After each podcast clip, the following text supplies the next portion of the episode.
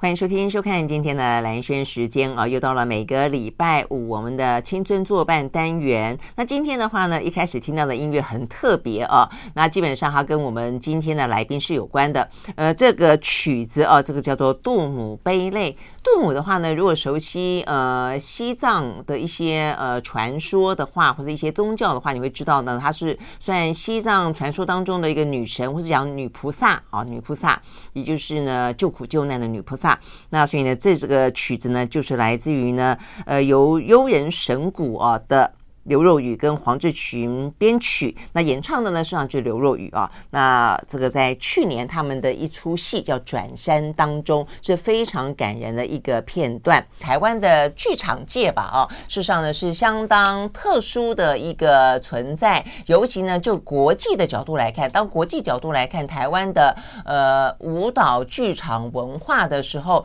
第一个可能联想到的是云门，但同时的话呢，事实上另外一个的话呢，就是悠人神谷。那所以，我们今天呢，很开心的邀请到的呢是悠人神谷我们的好朋友啊，他最近呢也写了一本书，叫做《离间之剑》啊，就是呢，呃，对于悠人神谷来说是一个灵魂般的存在啊。他是刘若雨，若雨姐，若雨早早安，哎，早，兰萱早，对呀、啊，谢谢、呃。距离上次跟你聊天也好多年了，那好像疫情前对不对？啊，真的哈、哦，对对对，你们那个时候是呃，就是。五墨色啊，墨墨剧墨剧五色，对，墨剧五色的时候，哦、那那四年了，四年了嘛，啊、哦，对。但今年这一次很不一样的是，那一次呢，只是可能聊聊呃那个剧的呃产生，整个构想，整个表现。但这一次的话呢，最主要是因为若雨姐写了一本书，那这本书的话呢，基本上有点像是悠人神谷的一个呃一路蜕变，一路走来，怎么样的从一个嗯。小女生秀秀，那个时候从兰陵剧坊出来，然后呢出走到美国去念书，然后念完书之后呢，带来很多西方的很先进的、很不一样的剧场的观念，掀起了呃或者共同的为那一波打造了台湾的小剧场最蓬勃的时候。哎，但是突然之间走着走着。有人走出一个比较不一样的小剧场的感觉了，然后呢，走进了一个在国际，像亚亚维农哦，这非常知名的国际的亚维农，呃，在介绍你们的时候，我看过他们就说，你很难想象像像僧人般，就他们形容你们像 monk，就是像僧人在这个舞台上，但这群僧人的话呢，又像是有武术，又像是有舞蹈，又像是禅修者，所以那种。混合性的艺术表现对他们来说是前所未有的东方震撼，所以大家都给予你们非常非常高度的哦这个肯定。但重点是，悠人怎么会变成那个样子呢？哦，他怎么变成的？哦、对不对啊、哦？所以我觉得这本书里面，其实你如果看了的话，就很能够感受到，包括呢，呃，若雨姐一路走来，从绣球到刘敬明到刘若雨的蜕变。也会因此看得到悠人生活的蜕变，所以其实也甚至是台湾剧场当中的一种呃革新跟转变，所以我觉得很很棒。所以我们今天特别就邀请到若瑀姐来聊聊哦。我们先讲为什么你要把这本书叫做《离间之剑》，这就很禅的一种感觉，是不是？哦，它其实 对听起来很禅，但是它其实很务实。它的原因是这样，嗯、本来你看要写一本书，尤其是要写。嗯，整理整个剧团的历史嘛，嗯、那其实是在三十年要写的，嗯、所以三十年那一年呢，哦、我们就决定要呃整理一个剧团的一个等于说是来龙去脉。嗯、那个时候呢，书名叫做《三十年磨一剑》。哦，OK，对，嗯、那很合理，嗯、很合理。然后就开始整理啦。那当一整理，三十年说要整理，一整理就大概都又过了一年多嘛，但又过了一年，一年都不到两年。今年是几年了？今年是三十五年了，三十五年了哦，所以说一磨磨了磨了五年，对，所以其实呢。你看，在那个时候整理出来，他的嗯心态上面就是要整理过去的丰功伟业啊，就是把过去的这些呃，不管是甘苦谈，但是最后的感觉上好像是一个嗯要到国际舞台了嘛，对，就是这样感觉上对有个成就的感觉。嗯，但是呢，刚好嗯这样的整理之后，就是到了去年下半年要开始要再重新要再去准备，要最后再再去整理的时候。我就突然在看整理出来的那些文字，觉得有点，有点好像说，好像你离开了脱，我看中间大概停了两年多，因为一方面自己也有点忙，一方面也是整个疫情的状态，很多事情都占歌嘛。嗯嗯。但是那时候就觉得，哟，怎么这样子？大火，对对对，中间还经过了那个火灾，很多事情不一样，又经过疫情，又经过火灾，然后又书又搁着了，又搁了这样快两年才从头去看，就发现好像好像这些事情不是那么容易，你就可以只说啊，我们做的怎么样多好的一件事情，怎么样把自己的丰功伟业说起来，反而看到说这个过程当中其实是经过。别人的那种棒喝，好听叫棒喝了哈，就是直接点，就是说，就当头棒喝的棒喝。别人别人骂了你一顿，你才知道说啊，原来其实自己是还是需要改进的。就后来想说，其实很多段落的改变都是有一些贵人。贵人有两种，一种是真的，我们讲的说叫做在财务上啊，或者什么样帮你的忙。但事实上，另外一种。真正可以帮忙的另外一种贵人呢，他是在你的内在里面给了你一个棒喝，嗯，所以我觉得棒喝是一个嗯人在转变过程中的很需要的一件事，因为很多人他只给你的赞叹，但是赞叹中对你可能就会有点呃自自满自得，还觉得啊还不错，但是但是一个棒喝来的时候呢，其实就点出你的问题所在。嗯，那所以我说，其实后来就发现说啊，其实自己没那么厉害，都是在别人的这种负评当中看见自己的问题，然后就下定决心，我得改，不改不行。真的，哎，我也喜欢这个若雨姐，她她她中间有一句话讲到说，通常回首过往，是你会发现离开之后的看见更明白，对。对就是好像，就是你要拉出一点点距离啊，可能一个时间的距离，或者说一个物理上的距离，然后再去回回头回去看。可能你刚刚说经营在里面的啊，觉得自己很有成就啦，我们又上了一个上了一个阶梯啦，哦，到了另外一种境界啦，哎，好像又不是那么一回事。应该是说，就像刚刚我们讲到，就是你离开之后，才看见你要陈述的事情，不是在你当下的那个兴奋的，或者是有一个呃责任的，有一个那种哎自己觉得啊想要去怎么样去侃侃而谈的，而是比较看见了事情的真相，所以叫离间之见。对呀、我觉得这名字取得很棒。我那个三十年 磨一剑，呃，诚实多了，呃，诚实，但是也更深刻。是，是，是，是，我觉得这也很像人生嘛，啊，人生你说走走走走到了十年、二十年、三十年，有时候回过头去看整理自己的人生的时候，得要对自己诚实，对，啊，才能够继续往下走。嗯，其实，在写这本书的时候啊，呃呃，我真的当我回头看见这些，原来你。梗在心中的负评，你知道，我们常常是在人生阶段中某一个阶段，你就会有一种东西梗在心里面。可是呢，你现在要写这本书了，你不在这个时候把这些事情提出来，你想要梗多久？所以那个时候，你你想到的时候，你要拿出来跟大家讲，写在书里面，你还是有一点点的，因为挣扎。在那个其实要写的是要写离间之见，改成离间之见的时候，就就有点说啊，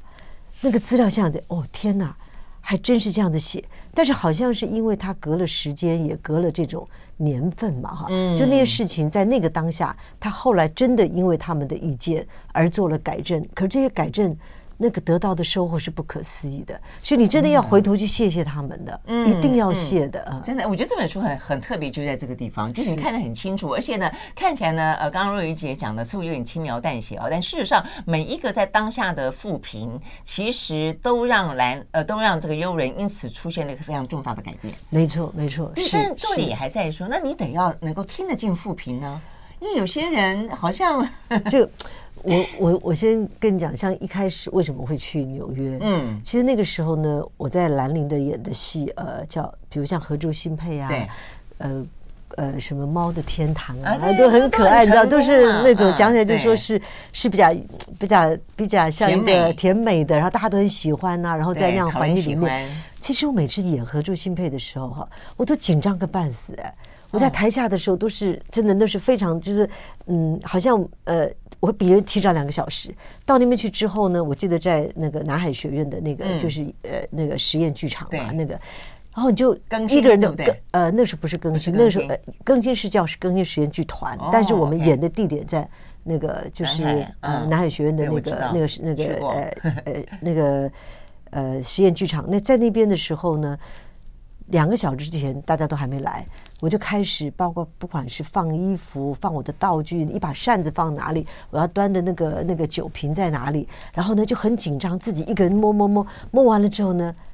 去上个厕所，坐在那边等大家。哎，大家来了，就觉得嗯，我可以安心上了。可是实际上我都不跟别人说话。但是呢，我一踏上台之后呢，我本来很紧张，对不对？那李国修一开始讲话，我就开始放松，这样。其实，其实。我觉得我在兰陵的期间，这些、这些、这些啊，讲来都是都都是呃不可一世的这些剧场的这些哎，对呀，大大将们啊，金世杰啊，李国修啊，李天柱啊，到现在都是啊。对啊，就他们在那个时候，等于说把我这个小女孩带上了这个环境，然后把我的个性呢做了一种很大的调整。那个调整是我台下很紧张，我做人也很紧张，但是我到了台上，我发现。在那个环境里面，我可以不用当我自己，我可以不用那么拘谨，因为他们都那么、嗯、那么那么爽，那么放荡。但是呢，那个状态也在我心中产生了一个一个看法，一个想法，就是说他们为什么可以这样？嗯，你知道，我就开始反省这件事，开始想，他们怎么一上台，可以台上那么自在的，连台词都可以改来改去的。嗯啊，那个李国修每次每一场对每一场台词说着说着就开始跟观众说起话来了，我在旁边被他逗得当场逗笑，完全不是演的。你知道，你就在那个台上就开始区隔了你跟原来在演戏的这个光状态。那你还得要跟得上，因为他变，你有没有跟着变？呃，我就笑啊，我也接不上话，对，我就负责笑，我真的笑的也挺可爱的，这样 这样子就可以了，这样就可以了，这样。但是，但是那个时候呢，兰陵还有一个朋友，那他也是很资深的兰陵的。就是叫黄成晃，你知道阿晃，我们的那个阿晃，那个那个年年纪也比我长一些。反正说的，反正那个期间呢，有一反正就是大家聊天的时候，他突然有人讲说，他说：“哎，你都不读书的哈？因为那个时候我们那些那些人，他们都是知识分子、文青这样。尤其吴敬吉带头，对，而且金日杰他们都写剧本啊，然后做什么的，然后包括诗人夏雨，嗯啊，你知道都在我们，还有他们写电影评论，嗯，都是。”都是都是知识分子，然后他就说：“我大学，我大学四年，在进了大四进兰陵，大学前三年都在跳舞唱歌，然后去什么 去看去看电影，就有你混有你混的对。但是呢，他就说：哎，你看你你戏演的那么好，但是呢，讲起话来或干嘛，说你应该丢给你个两百本书，吧你关个一年。然后我就嗯，突然间有一个嗯。”一句话，他只是随口说了一下，对，但是呢，我很深刻，我就开始想，为什么李国修可以演那么好？为什么今日也可以写剧本？为什么什么？我就开始脑袋想，老娘出国，这么来的，就是又听到吴博士说什么美国那种纽约有各个什么表演的学校啊，这个学校那个学校，我就说我要我要精进，我出国我学表演，我好歹我得改变自己。嗯，太有意思了哦。所以呢，这个怎么样被骂出一个刘若雨，骂出一个悠人神鼓，这只是开始而已哦。呃，在这本书里面看到呢，呃，不断的也不能讲被骂，但重点在于说，他真的记进了你的心里面，然后也因此产生了改变。我觉得这点是很不容易的。我们休息了再回来。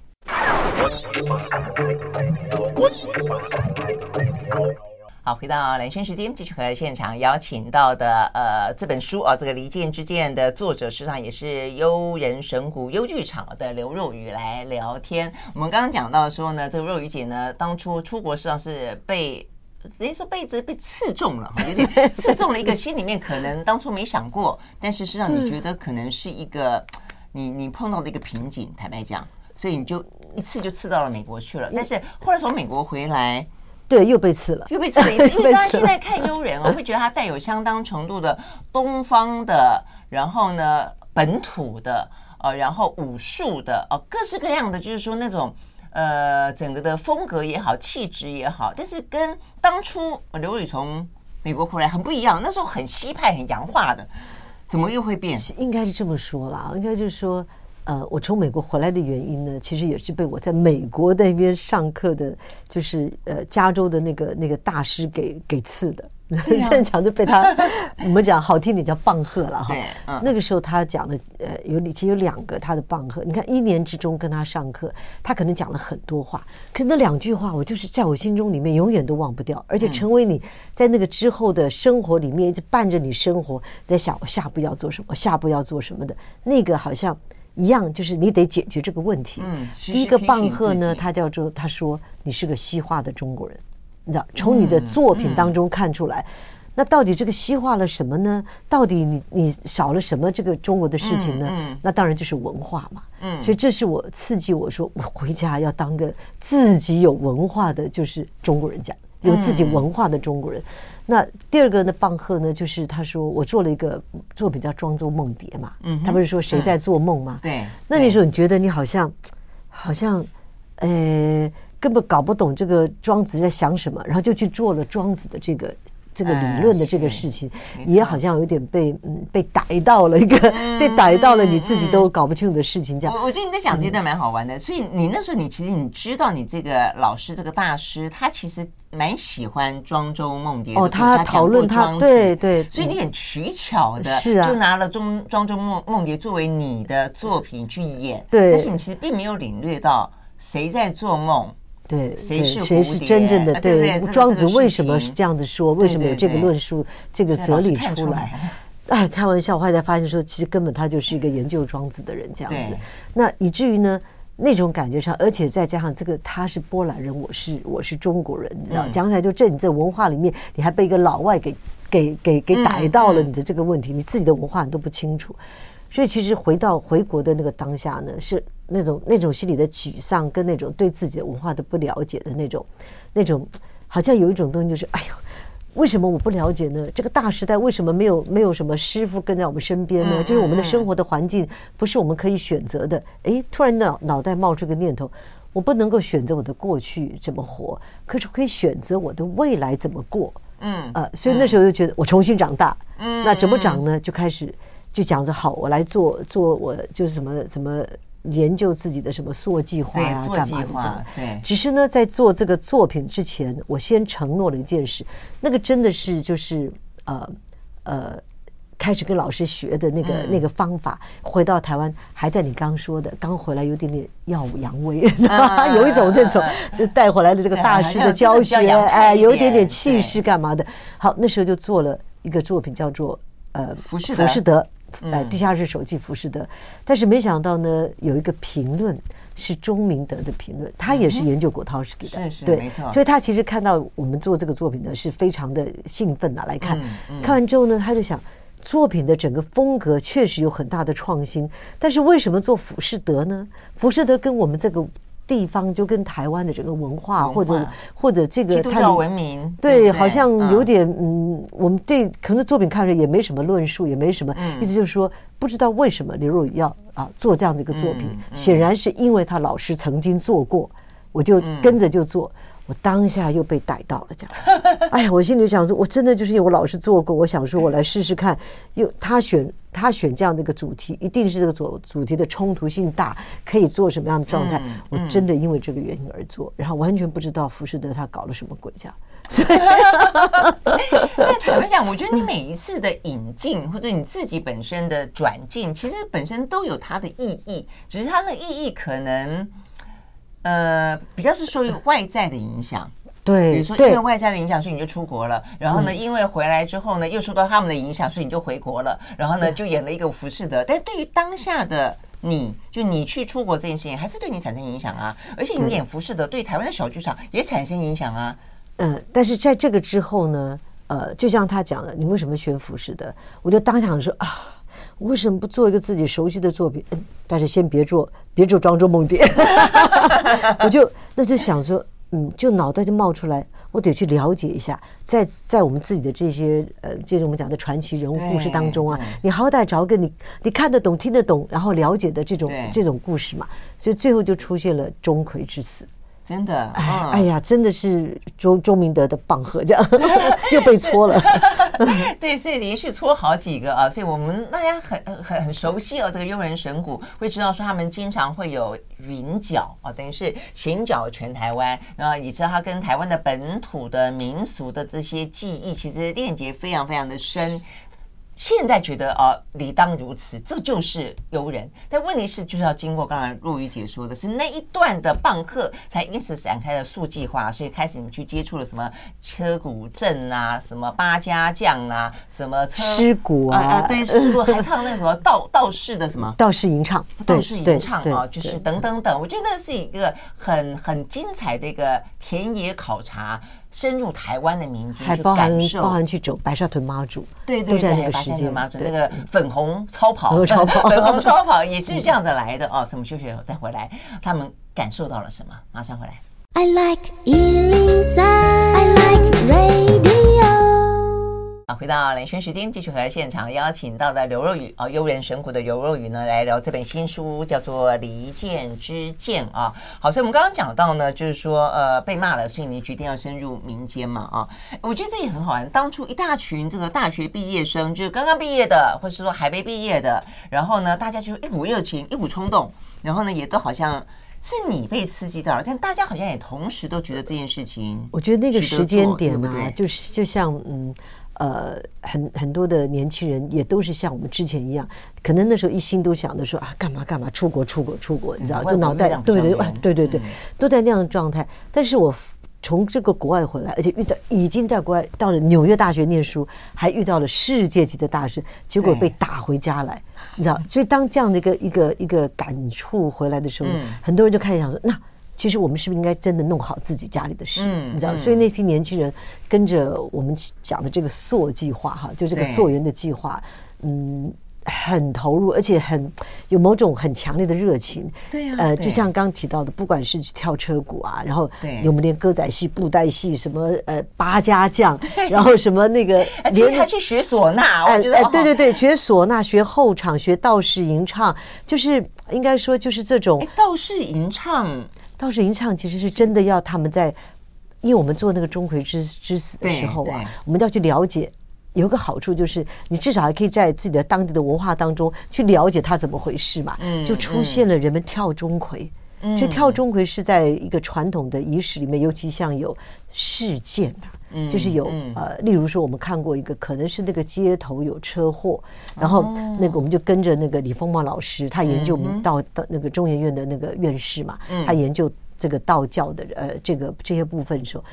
半夜三点钟出门，他就看到他们在那边做这个仪轨，然后呃，所以其实这些事情也是。在台湾长这么大，你不知道台湾里面有这些文化在，所以这些道士的这些活动当中，也是呃讲起来就比较是传下来的传统文化里面，跟大家民间生活息息相关的事情。对，它很扣紧我们的长民生活，对，对不对？可能是一些婚丧喜庆，可能是一些婚丧喜庆就是跳车鼓。对不对？哎，那个很有趣的，你知道我怎么真的跟过去了？真的，而且我后来看到这个若雨姐书上讲到说，这些现在都是我们国宝们。耆老们，看到一群大学生来，我也都突然之间很感动、很认真。对，他说大学生来我这边学这个，哇，那个那个天罗伯，对，哎，我们住在他家，一住就住一个月，所以其实也跟着他。人家家里面住一个月，对，吃喝都是人家家里。然后就免费，都免费，都免费。哦，他们非常喜欢我们这种这种年轻人来，哎，来这边了解这些事情。那当然，这样子的经验，我真的是，哎，那种。开心到不行，因为之前我我眷村长大嘛，你就知道，你就长大，你好像就一个方向的路，就是读书读书，然后干嘛？你知道，你就完全没有跟我们刚讲的长明文化，也没有跟这个文化里面产生的一种群众的一些生活产生。尤其像白沙屯妈祖，你知道，哎，跟妈祖走路那一路上哈，你怎么会想要去跟呢？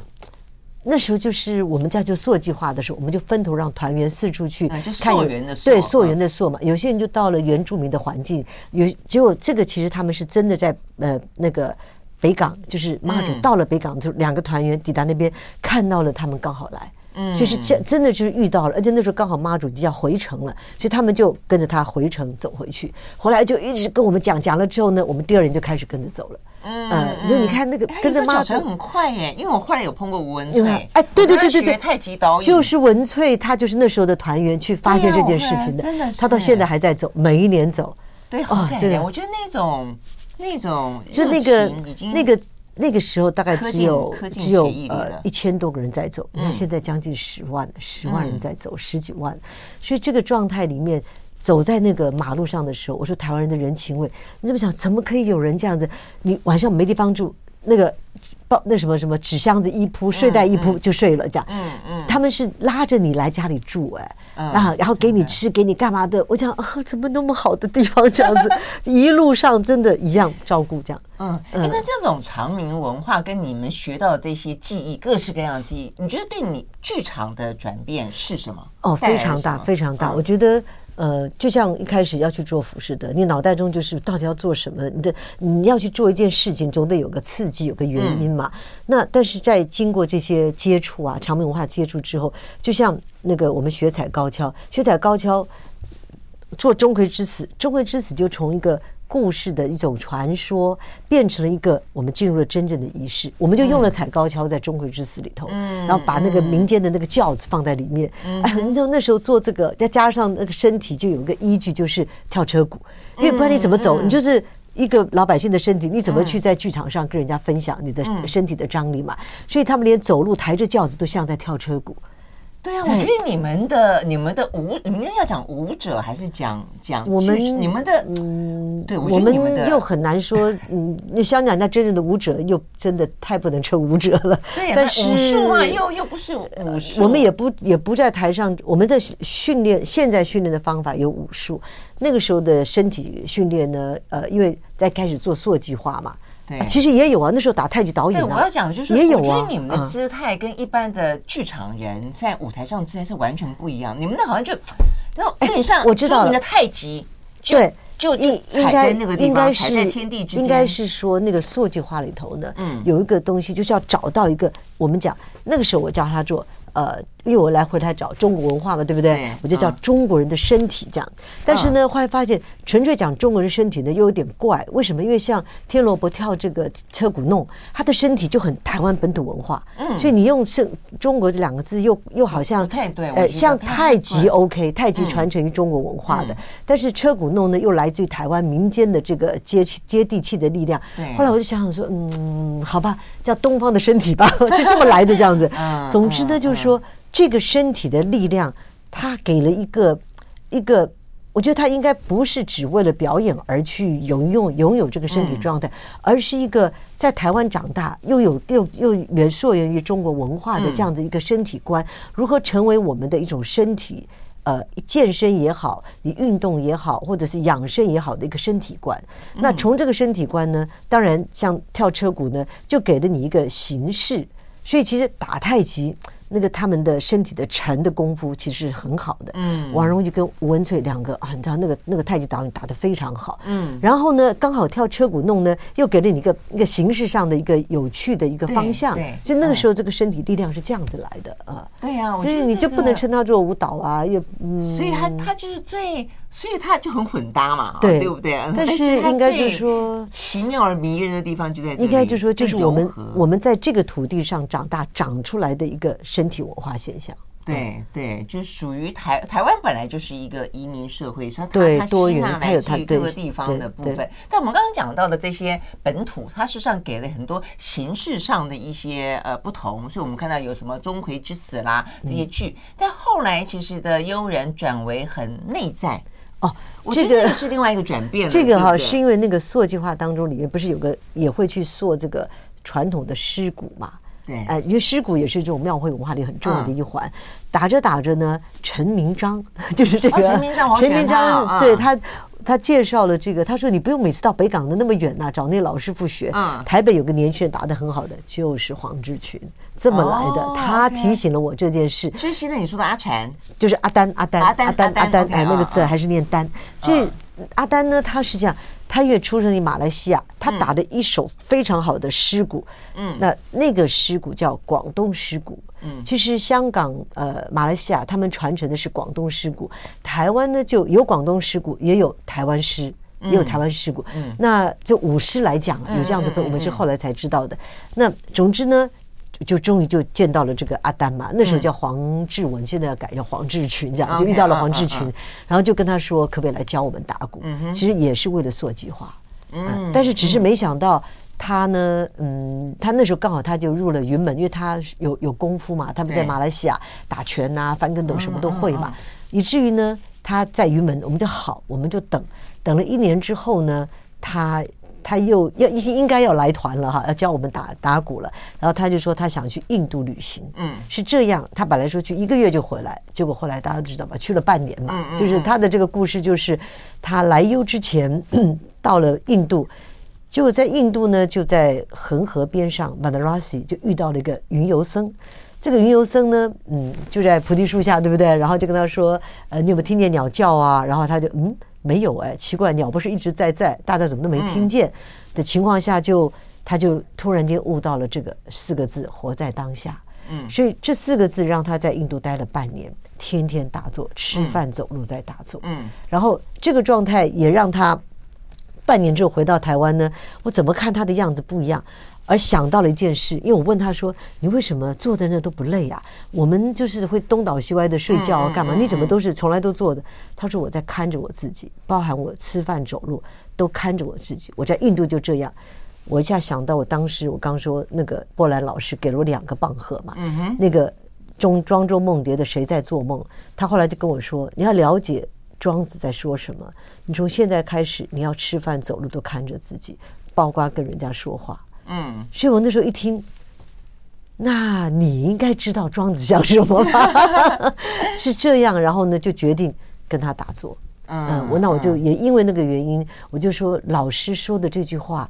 这个这个我带在我的心中，等于是我就是背着这个棒喝，背着这个被他骂的这么这个事儿之后，对，走的时候。这是我不是找懂啊，找到了什么？找到了一个曙光啊，表示说我在这边瞎摸，我不然就跟你一屁股坐下来，好歹你在吃饭走路看着自己，我有一个方法可以依据，方法门，至少有个方法进来这样子，嗯，所以就转到了这个。呃，后来就变成悠人神鼓，要先打坐再打鼓。对，这，个对于悠人来说是一个很特别的训练，也是很多喜欢悠人神鼓的人，就是去感受到你们中间那种呃，因为像修行哦，或者说更深的往内在去探索的那个力量的来源嘛啊、哦。好，我们休息再回来继续聊。I like 103, I like radio 回到兰萱时间，继续和现场邀请到的呃优优剧场，嗯，你们现在都讲优人神鼓还是优剧场？其实前半段没打鼓之前是叫优剧场，没错嘛、嗯。打鼓之后呢，就嗯叫优人神鼓嘛，啊，对不对？好，若雨姐继续聊天啊。那呃这本书里面讲到这个离间之剑，我真的觉得它很特别的地方在于说，就是自己看待一路走来啊，一个人的一路走来，一个团的一路走来，那你们的几个转折，其实都从呃批评当中汲取。了更深刻的能量，这个能量会比说啊，大家称赞你，我要继续好，继续好下去，跟你重重的，好像虽然没有到摔一跤，但是你心里面知道。哪些部分自己不足，那反而有一个更强的力道去做一个更大的转进。我觉得这个力道感觉起来，对于呃悠人神鼓来说，我觉得反而更强。所以我们刚刚一波又一波嘛，啊，然后其实你碰到这个阿丹算是比较顺的一个，不是负平，而是一个比较顺的。但是这个对于呃悠人神鼓也很重要，因为从这个地方我看到你中间不断在讲到说，其实你们要先打坐，再打鼓。所以，所有优人神鼓的团员都有一种气质，就是有点有有点像你说的那个，就是说你的看见，就你的看见，并不是看一个焦点，就你不要锁定一个焦点看，你是一个整体的看。而且呢，你不是讲到一个两个鸟的故事吗？是，是，是，是，就像是一只鸟正在唱歌，旁边有一只鸟看着它在唱歌，是，对不对啊？就说你在思考，你你正在看着自己在思考，是。我觉得这个其实很。很有意思啊，所以这是整个你们走进了另外一个展现你们的呃，算是表演的另外一种内在的力量。我觉得，嗯，就是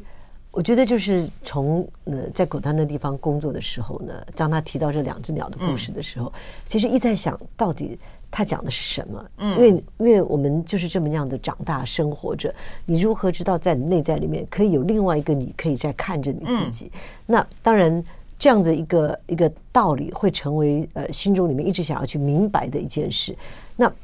所以当呃开始跟着呃阿丹打坐，就是为了要吃饭走路来看着，还真的吃饭走路去练习看着自己，就那个时候。但是呢，这个状态呢，他慢慢慢慢就就发现，就是说他成为优人这个训练方法之后，他确实也给了我们一个呃，就是说你也看见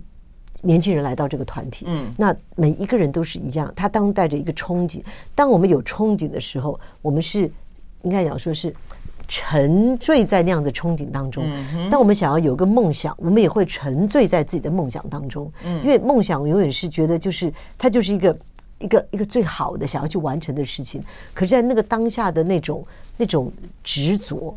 你为了一个梦想也会造成执着。嗯，其实离间之见这件事情也也。等于说有个很大的帮助，我是我也抱着这个大师的这两句话，想要努力的去改，努力的做什么，这也是一种执着。嗯嗯，你知道，那这个状态也也让我自己看见，就是说，所以可以跳开来看自己的执着。对，我有一次呢，就去呃，我我。问了这个新道法师，就灵鹫山的新道法师，我说我在做塑计划，我对于传统的东西啊这么的坚持，一定要让现在年轻人做什么？感觉上我在跟他说，我说我其实是一个不是像一般年轻人呐，大家都只追逐的什么这样。结果呢，哎，他竟然说，嗯，过去很好，现在也不错呀。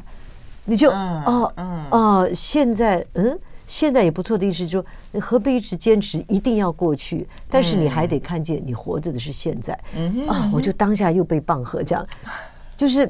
就是人生中你可能真的是就像呃，你一一心出国的时候，觉得是最好的，我要去干嘛？就到了国外，哎，被老师打了，你家回家比较好，这样回家之后，我觉得我在家里一定要让自己怎么样很好，哎，发现在回在家里卷在这里头也不行。嗯，所以是嗯，怎么样？就是说能够还是那句话。如果能够看见自己在做什么，嗯，所以其实优的这个过程里面，我觉得好像一直在在对峙我的性格，嗯，我这个性格呢，就是一个执着，执着，对我是很坚持，钻的很进去。那个吴博士老说我是 拼命三娘啊，你就是想把一件事做好，然后就是非得把它做好，嗯，但是这样的做好的状态里面，你反而会忽略看见别的事情，嗯，跟着一起在走的事，所以其实呃，我在做那个。那个这个亚维农这个事情的时候呢，有一个很有趣的状态，是一个棒喝。这个棒喝是有时候你怎么会想到？你完全没有想到。那个时候我们在呃呃那个为了亚维农，我们就把一个戏完整的在国家戏剧院第一次进去啊，那个大厅去演了那个作品叫《海潮音》。那演完之后呢，这个周慧玲写了一个评论。嗯，周慧玲也是导演嘛。对对对，他其实也是编剧，也是导演啊，那个在剧场界也非常火药的。然后呢，评的非常不好。他说我们叫做 “gay 先寡戏”，就是就是就是你知道，就是很 gay 仙嘛，这样子，很做作、很矫作这样子。可是呢，周慧玲在那个不到半年，你们做了什么事情？为什么被他认为很很？重重点是呢，这个周慧玲在半年前写的我们在山上的另外一个作品呢，叫做圆满剧场，完完美完整剧场，就是我们做了一个戏叫种花。你就在他的这个称赞当中，就是我们做的多么好，然后在山上团员们以种花这个方式真正的种，然后种进泥对种进土里面，我觉得也是很感人。他说就是一个完整，就你就沉浸在他的称赞里面的时候呢，突然间他来了一个这么完完全全的。负评这样子，然后我就直接，所以我就想说，周慧玲绝对不是针对我而言，而针对作品，也就是你还是要去面对，看见你自己做的这个作品到底怎么回事。我就详详细细看他写的话里头，刚好看到一个地方，他说他们好像在秀自己的肌肉啊，然后呢也看不见这个这个这个打鼓的这个人在干嘛，只是把他们膨胀的肌肉给大家看这样。我就因为你们是背对着大家打鼓，对对不对？我都还记得那个景象。对，结果呢，我想啊。可是那时候我们因为担心那个声音呐、啊，因为他们背对着观众嘛，对，所以呢，呃，那个鼓是放斜的，一打我们就觉得声音会好像往后跑，所以呢，我们就把那个鼓转过来，让他们背对着观众打，让声音可以传到观众这边。为了声音这样子，所以你就我以为你们会觉得鼓挡住这一些表演者。也有一点，嗯，因为他们打的有时候会低下来，对，因为鼓放斜他们就会看不见，对，看不就看到他一点点这样。但是呢，我那时候就想说，对，他看到的全部是背后，又不穿衣服，这样男生又不穿衣服，我想说。哦，糟糕！再过一个月，那个亚文农艺术总监就要来看了，在我们山上看我们这次节目嘛。我说赶快转过来，我就先转过来再说，以后再想办法。嗯，结果转过来之后，那个作品超级成功。嗯，那个他看完之后就说：“哦，这个新作品非常优秀。”这样，嗯，我就想啊，要是没有周慧玲，他看到的也是给先博西这样。重点是转过来之后，大家看到的是。表演者的眼神，对，还有他们转过来之后呢，他们在打的那个眼神，因为那个那个作品特别特别的用力啊，因为它像是叫冲眼嘛，要撞击一下，他们的身体要很用力的打。但是呢，他虽然低下来看不见，他一跳起来，他们看得见。嗯啊，所以一、嗯、一冲的时候呢，都看得见。所以那个眼神中满身大汗呢，啊，我就想，哦，真的是很重要。啊，看见、嗯、看见他们的眼神，看他们的脸是很重要的。嗯，真的。所以呢，看背后只看到肌肉，看正面的话 看到了肌肉跟内在。所以我我后来跟周慧玲说，你真的是我们诱人神谷送我们去亚维农的天使。哇，你还这样当面跟他说？我跟他当面这样讲啊，真的太棒了，可以这样子面对负评。就很不简单，马上回来。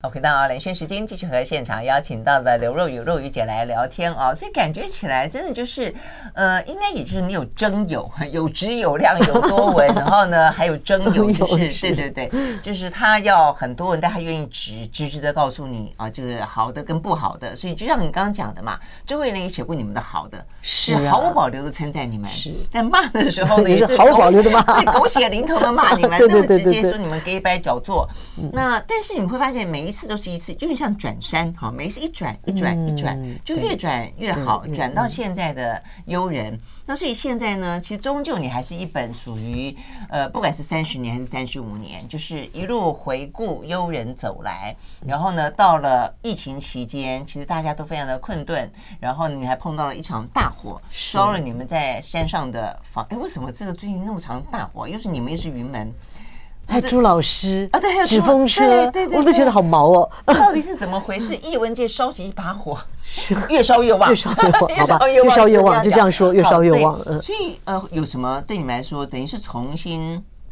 打造？所以，所以我觉得你也很很正面的去看待这个事情。你觉得趁这个机会重整归零，再出发？嗯，也不得不啦哈。其实，嗯，应该是说，这三这个书现在真的是三十五年，因为他也提到了那一把火。嗯嗯，我觉得那一把火，哎呀，我现在想起来，后面的这个大负评呢，就是那把火，因为我脑袋中出现那那个那个那句话，问他问老天爷说：“老天爷，你你到底要告诉我们的时候，其实我那时候心里面非常的哽咽，因为那个时候又超忙的。”你我们往常出国的次数大概一年就是这么个三次吧，出去一次两个礼拜，最多一个月的。但是那个期间，我们一年可以出国七八次。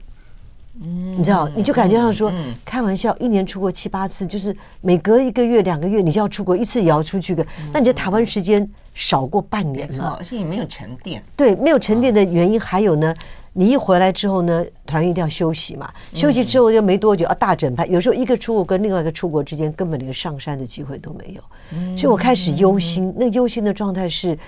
我们如果隔个一个月、两个月、三个月，你没到山上，一直在国外，在国外是要可以住五星级饭店的耶。你知道，你的生活都在都市里面，你就开始焦虑，就说怎么办都没有上山。然后呢，我就跟团员说，上山对你们来说是一个。听起来是一个很不一样的转换，是一个脱离城市。其实上山这件事情哈，呃，你可能我们都觉得说啊，你就是假日去郊游啊，干嘛的？我跟你讲，但是真的不一样。我眼看着我们早年每一年呢，来新来的团员，三个月嗯变一个样子，三年出一个优人。嗯，你说他今天能够安安定的在那个台上这样子走路，那是他走山走出来的。嗯，那绝对不是你跟他说，你就说，哎，你现在在那边慢慢走路啊，那个没办法。所以以至于就是说，你如何在一个崎岖不停的道路上走路，而你可以走得很稳，那就是真正的稳。嗯，你在平地上走得稳，那真的是你换到了崎岖的地就走不稳了。嗯，所以其实上山这件事情就是一个要在崎岖不平的状况，要在你刮风下雨的时候，要在。大太阳底下，然后你要让这个人接受一切。嗯，你接受这一切，嗯、你其实接受的生活的一切，你就看见他安定的心。没错，嗯。所以其实不上山，那些年轻的新团员是很危险的。我相信，而且很可能很浮躁，可能很很就是原本就像你把身体种进了泥土里的感觉，对，就失根了。就像那个树嘛，它因为是这样子长大的，是它接受一切，嗯、那以至于呢。他如果没有这样子那种沉淀的状态，他其实在国外这么享受这样子哈，回来之后呢，他就开始抱怨。所以你觉得老天爷那一把火在警告你们？对，他就是说，给你个大棒喝，你都没有看见，你怎么处理呢？我当下的想法就是，我先把国外的演出先取消，我先留在家里好好的待一待。没想到疫情又来了，还真的待了。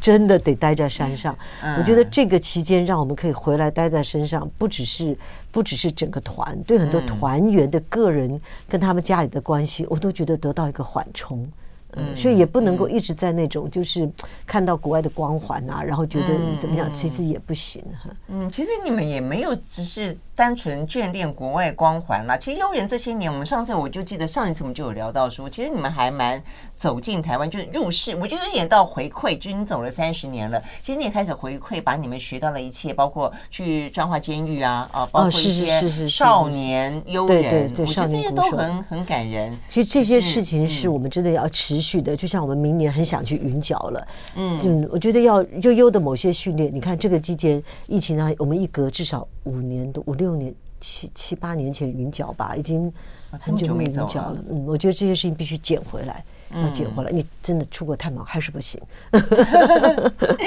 那所以呢，这个三十几三十五年了，呃，这个所以其实你们看，一个三十五年算一个老团了，坦白说，但是你们还是不断的不断的在变，在想，在。嗯，我觉得，我觉得刚刚在讲哈，其实有一个部分，你嗯嗯，我们讲说到底这些棒喝还有什么？嗯、我觉得这很后面哈，也看到了一个真的在为了重写这本书的那个状态底下，看到了一篇复评。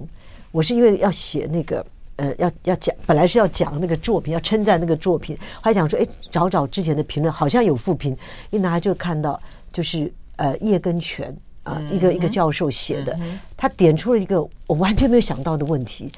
当时呢，看也大概就这样划过去了。是在写这个书才看见，他说我们在做那个《Lover》这个作品的时候，跟德国作曲家做的。那他说这个作品是一个很情欲的作品。那可是优的这些团员们在山上打太极，他说这个你们这种太极怎么能够去诠释一个有感情的作品呢？可是当初 Grotowski 就是我那个波兰的老师，他在教的表演训里面有一种东西叫 impulse，而这东西是你内在的情感跟这个事情的冲击撞击才能够产生的。这样的，为什么在那里面完全看不到？就在那边你推我就，好像根本就是我那天看到说啊，我突然想到，我这么多年在禅修当中，其实我放下了团员们跟我当初古超子在训练的关于我讲的，你如何让你的情感中心跟你的表演状态可以结合的部分，但是不是透过那种真的你进入那个情绪状态，我就突然发现我没有传承这件事。嗯哼，而以至于呢，团员们在表达情感状态的事情很弱。嗯，如果要问我说现在的优，我想要做什么，我必须把哪些看家本事传出来，这就是某我的一真的是看家本事。可是这几年在所谓的就是说自己的禅定啊，或者是这些训练课程里面。那当然，因为我来自表演嘛，我我可以理解，就是说我的情感中心，我如何不透过情绪，可以有当下传递情感，可你就发现说，其实团员们在没有在他前面的这个经验的时候呢，他其实是没有办法能够贯穿的。而我就发现，嗯，我得把一些看家本事，在这个年纪要让他传出来，这样子。对，可是你刚刚这样讲，我也觉得是不是要有一些人生的历练，才可以真正的经过这种又进入又抽离，那重新见山是山，见山不是山，再回过去全是痊愈情感跟欲望。所以我现在就要让我们现代的我讲，就是说你得做一件事情的状态，就是你必须把当年就像在优剧场时代，让那个时候的我们现代的这些已经在塑计划走到现在的年轻人，去让他们自己做创作。就像当初王荣友让文翠他们一样，让他们自己去闯，给他们自己内在里面闯出他心中那个的感情的世界。但是他在说句话里面，他打的拳，他打他做的禅，这些事情会让他自己在这里面翻转，给他他自己的离间之见，给他自己的见山不是山这样子。OK，哎，对，还有就是墨之五色在九月二十二十二、二十三到二十四。哦，oh. 这个月对对对要在国家戏剧院演出了。嗯，OK，好，所以呢，有兴趣朋友可以去看看，去感受一下我们刚刚描述到的呢，这是一路走来的不一样的，有团员们他们自己创作的默剧五色二点零版，二点零了。在这个优剧场啊，悠人生活呢，再来一个三十年，再来一个三十五年，可能不断的、不断的在蜕变，不断、不断的的在成长，就像每一个人一样。好，谢谢，谢谢若雨姐，谢谢，谢谢，谢拜拜。